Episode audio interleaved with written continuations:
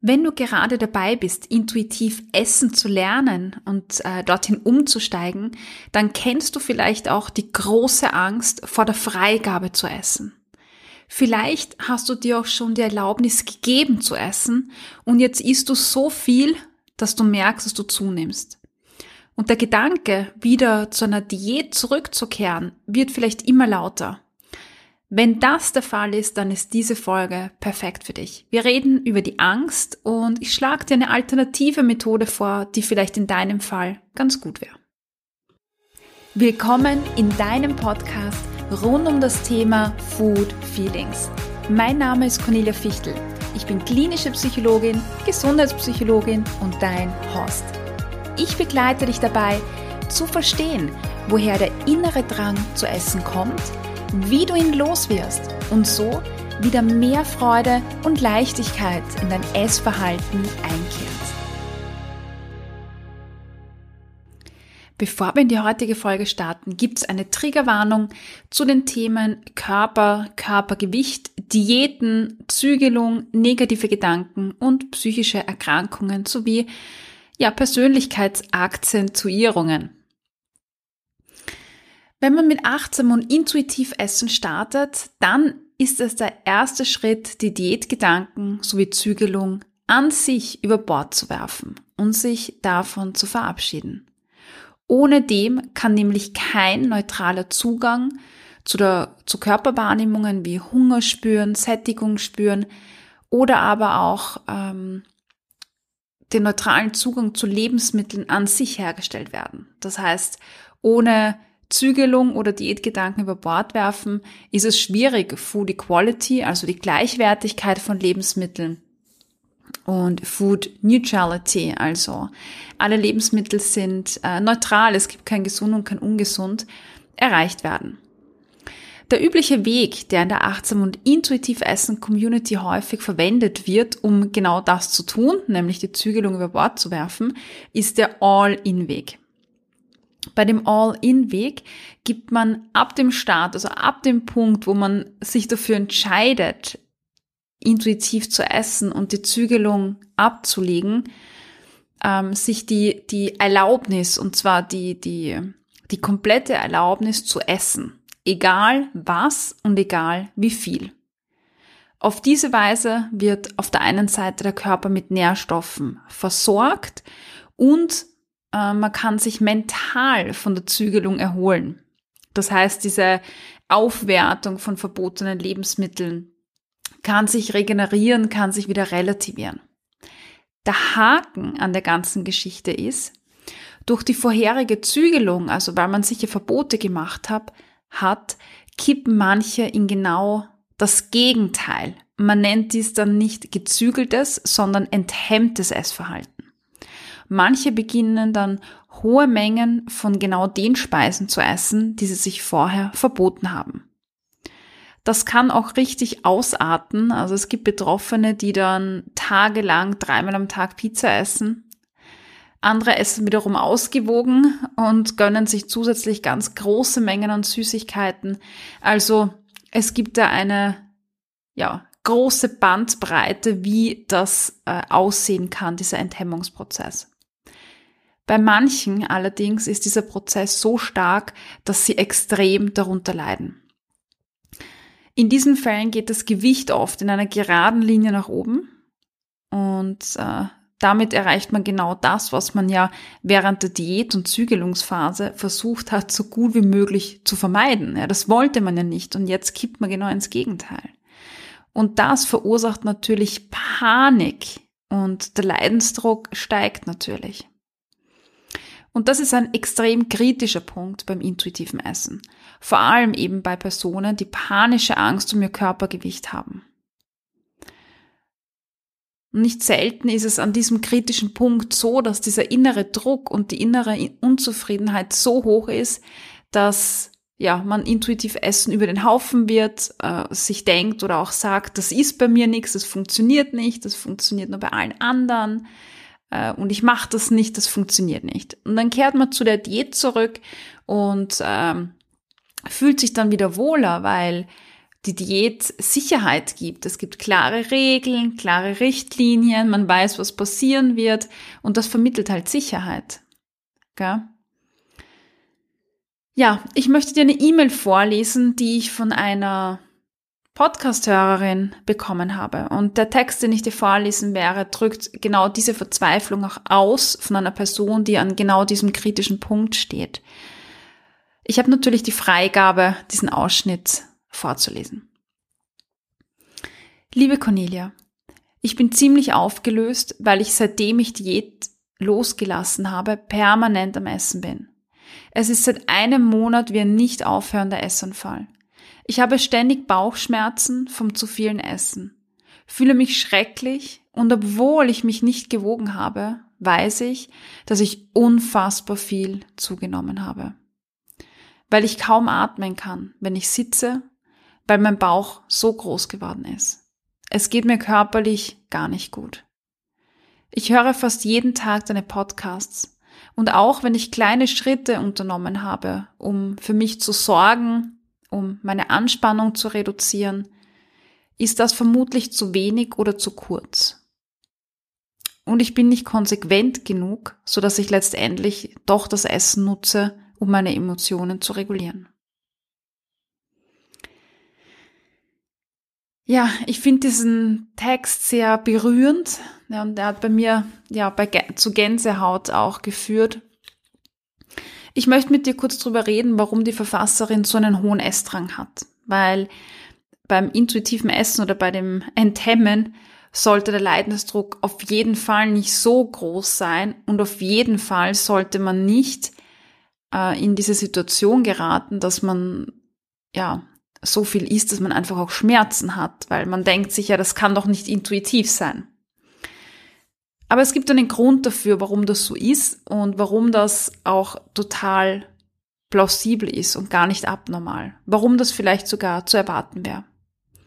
Der eine Grund lautet, dass die betroffene Person ein sehr, sehr starkes, gezügeltes und kontrolliertes Essverhalten hat.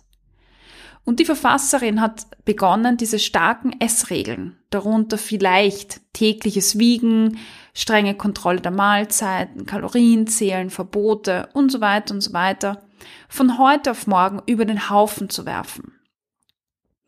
Nachdem die Zügelung vorher so stark war, kommt es jetzt zu einer kompletten Enthemmung. Die Kontrolle fällt weg. Das ist schon mal der eine Grund, äh, weil die Zügelung so stark war, kann die Enthemmung dann einfach umso massiver ausfallen. Das ist schon mal eine Sache. Zusätzlich schreibt sie auch, dass sie emotionsregulierendes Essverhalten praktiziert. Essen ist also ein Bewältigungsmechanismus für sie. Und nur durch die Kontrolle, die sie ja vorher ausgeübt hat, kann sie oder konnte sie das Ausmaß von diesem Essdrang, von diesen Essanfällen eingrenzen. Nachdem die Kontrolle weg ist, tritt emotionsregulierendes Essen in geballter Ladung ein, plus die Angst, die durch diese Enthemmung da ist und diese Belastung, die dadurch entsteht, weil das Gewicht nach oben geht, weil sie körperliche Beschwerden hat, dadurch entsteht noch mehr Anspannung, noch mehr Angst. Und wenn noch mehr Angst da ist, dann muss ich noch mehr essen, um mit dieser Angst umzugehen. Ja, wenn Essen einfach ein Mechanismus ist, um mit der Belastung umzugehen. Und man sieht hier, dass quasi es zu einem doppelten Effekt kommt. Also sie hat die Enthemmung, die stark ist, und dann kommt obendrauf noch dieses emotionsregulierende Essverhalten, das durch die Angst auch nochmal verstärkt wird. Und die Verfasserin macht mit dem Essverhalten weiter, obwohl sie merkt, dass es körperlich, dass sie Schäden davon trägt, dass es ihr nicht gut geht, dass es sich schlecht fühlt. Aber sie macht weiter, weil diese kurzfristigen positiven Effekte vom Essen, ja, dieser Bewältigungsmechanismus stärker sind als die negativen Konsequenzen. Sie erlebt in der Situation Entlastung, völlige Freiheit und das Loslassen von diesen Zwängen und Fesseln. Und das fühlt sich natürlich gut an. Aber halt nicht langfristig, sondern nur in dieser einen Situation. Also in dem Fall des Essens dann. Und ich finde, dieses Beispiel ist ein Paradebeispiel dafür, dass es unglaublich ich sag mal unter Anführungszeichen, sogar gefährlich sein kann, einfach so mit intuitiv Essen zu starten. Vor allem, wenn man das auf eigene Faust macht oder ohne Fachexpertinnen an seiner Seite. Natürlich muss es nicht bei jedem so extrem werden, aber gerade bei Personen, die Essen als Emotionsregulation benutzen, Personen, die vielleicht äh, im Hintergrund Impulskontrollschwächen haben, also ADHS zum Beispiel, Borderliner-Symptomatik, da ist es etwas komplexer und da findet eine massive Emotionsregulation mit Essen statt. Und das ist einfach ein Ausnahmefall. Und deshalb kann ich nicht sagen, äh, die All-In-Methode ist jetzt für jeden immer total super, weil wir einfach nicht vergessen, vergessen dürfen, welche Mechanismen sonst noch aktiv sind. Ja, und wenn sich dadurch einfach die Symptomatik verstärkt durch ADHS, durch Emotionsregulation, durch Impulskontrollschwäche, dann ist das einfach für Betroffene viel, viel heftiger, viel mehr belastender und einfach gefährlicher als für Menschen, die diesen Hintergrund in ihrer Essgeschichte nicht haben. Also was die Verfasserin also jetzt braucht, äh, ist eine engmaschige Betreuung. Also sie braucht die Unterstützung, ja, um durch diesen Prozess geleitet werden. sie muss, oder sie darf lernen, Grenzen zu setzen, andere Bewältigungsmechanismen aufbauen, die dann das Essen nach und nach ablösen. Sie braucht viele Strategien, um sich zu erden, zu beruhigen, damit sie wieder lernen kann, sich ihren Emotionen zuzuwenden, sich anzunähern. Jetzt in der Situation ist das vielleicht noch zu früh. Ja. Das Aufbauen von diesen Ressourcen und Skills dauert einige Zeit. Und ähm, wenn ich jetzt erst lerne, mit meinen Emotionen anders umzugehen, die zu, zu, zu deuten, wahrzunehmen, äh, darauf zu reagieren, dann ist es einfach ein Prozess, der Wochen oder Monate dauern kann, bis das, bis das mal greift oder bis das zum Verhaltensrepertoire dazugehört. Ja. Und solange das nicht äh, aufgebaut ist, wird, ja, wird dieser Essdrang einfach weiterhin bestehen.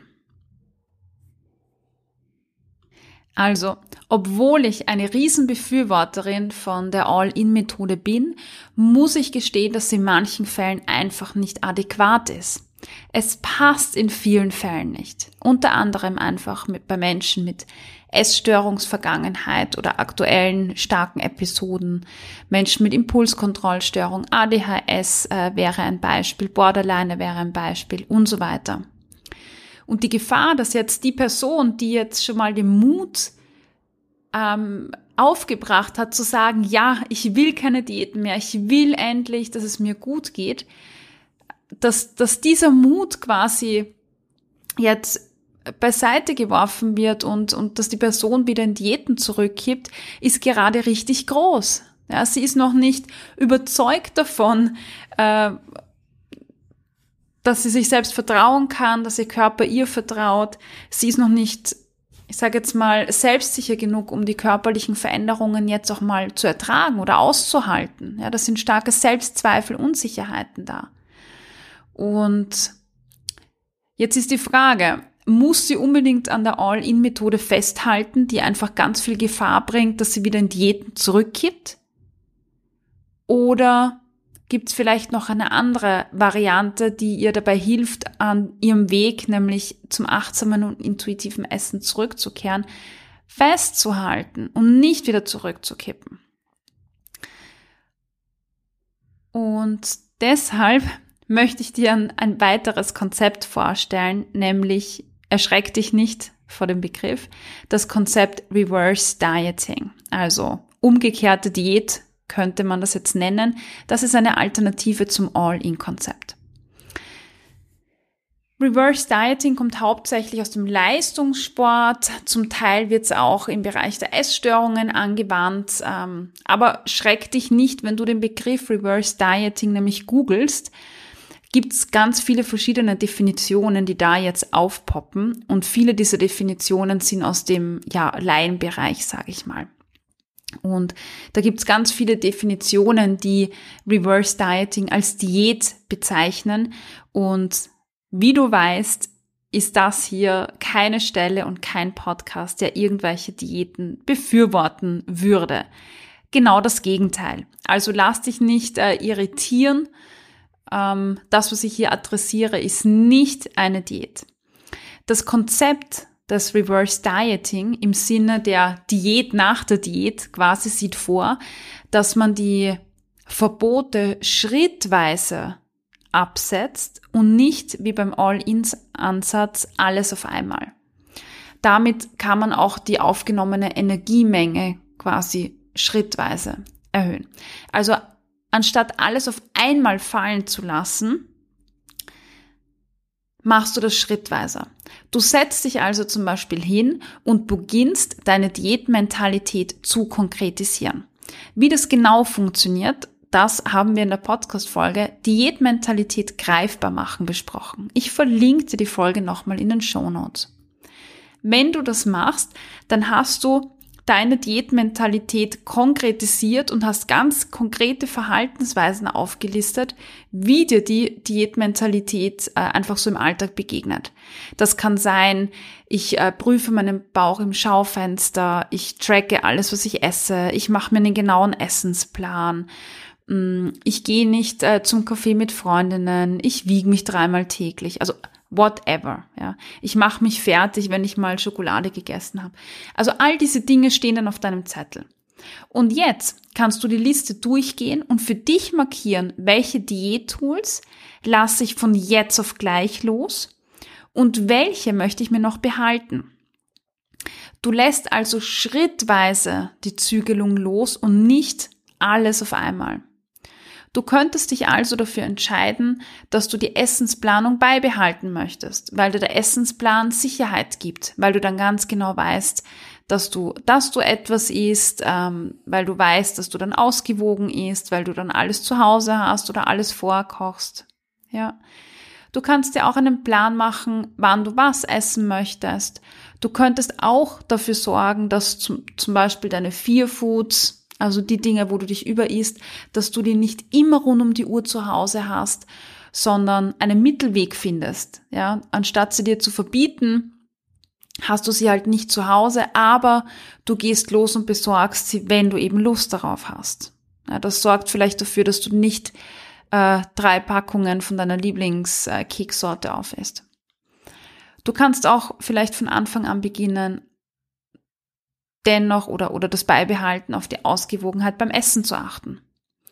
Also manche Dinge ablegen von Beginn an und manche behältst du dir noch, um einfach die Sicherheit zu haben. Du könntest aber auch deine Diätmentalität skalieren. Anstatt dich täglich zu wiegen, könntest du es vorerst reduzieren. Ja, dass du es langsam ablegst. Du kannst sowieso nicht alle Verbote und Zügelungen und, und Aspekte der Diätmentalität auf einmal loswerden. Weil viele Dinge, vor allem Glaubenssätze, erfordern, dass du ständig daran arbeitest. Und deshalb kann es einfach in vielen Fällen hilfreich sein, die Zügelung und die Verbote nicht auf einmal, wie bei der All-In-Methode, sondern nach und nach loszulassen. Wichtig ist bei dieser Methode nur, dass du nicht feststeckst und dass du nach und nach wirklich die Zügelung und die Verbote aufgibst. Das ist nämlich wirklich die Gefahr bei dieser Reverse-Methode, dass, dass man ja einfach sich ewig lang auf einem Level befindet, ewig lang Diät-Tools noch beibehält und ähm, ja nicht kontinuierlich daran arbeitet, die Dinge wirklich Schritt für Schritt abzulegen, weil das wäre ja das Ziel. Die Methode, diese Reverse-Methode ist sanfter als die All-In-Methode und daher besonders geeignet einfach für Menschen, die massive Angst haben oder Menschen, die Essen als Emotionsregulation benutzen, Menschen, die Impulskontrollschwächen haben, wie eben bei ADHS vielleicht oder bei Borderlinern. Menschen, die massive Angst vor einer Gewichtszunahme haben und vor der Enthemmung.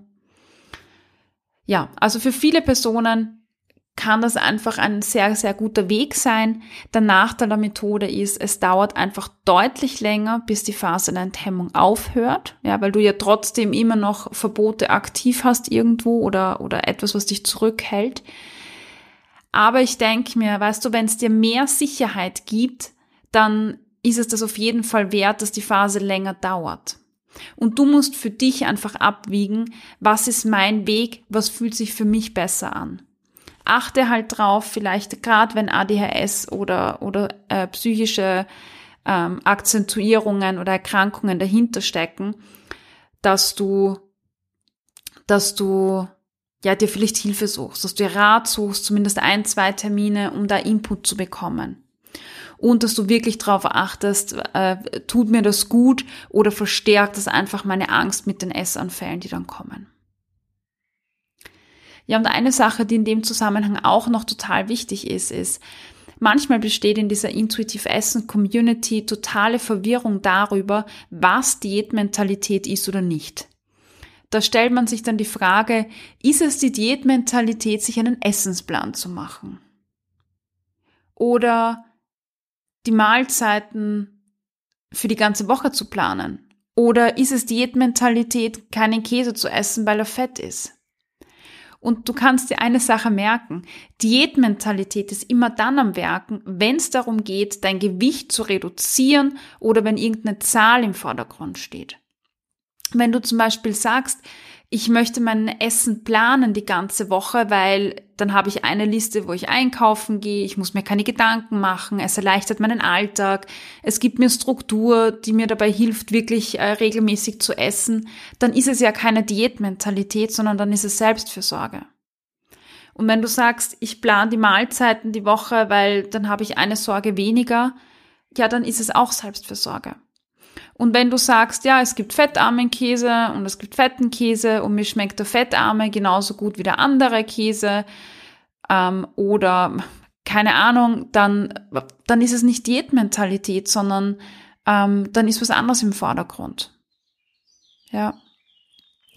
Also immer wenn du das Gefühl hast, der Plan, den du hast oder das, was du verfolgst, tut dir gut, ja, und es hilft dir, äh, für dich zu sorgen, auf dich zu achten, regelmäßig zu essen, ausgewogen zu essen, dann ist es nicht Diätmentalität, sondern eben Selbstfürsorge.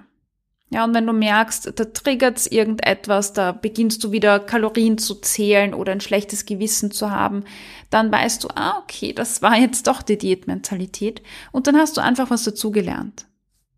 Gell? Also versuch nicht äh, alles zu hinterfragen, was du tust, weil das ist ja auch total anstrengend, wenn du ständig dich fragen musst, ah, mache ich das jetzt, ist das jetzt Diätmentalität oder darf ich das, darf ich es nicht?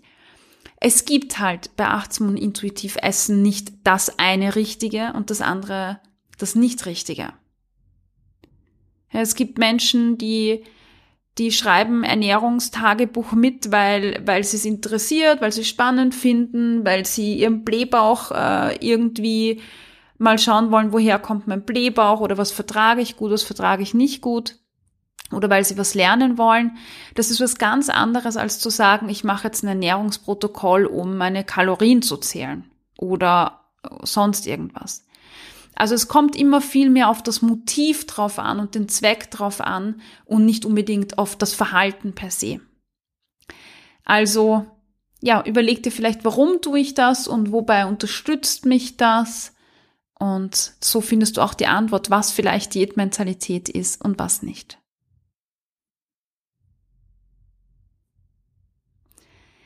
Ja, an dieser Stelle wird es Zeit, dass wir die heutige Folge zusammenfassen.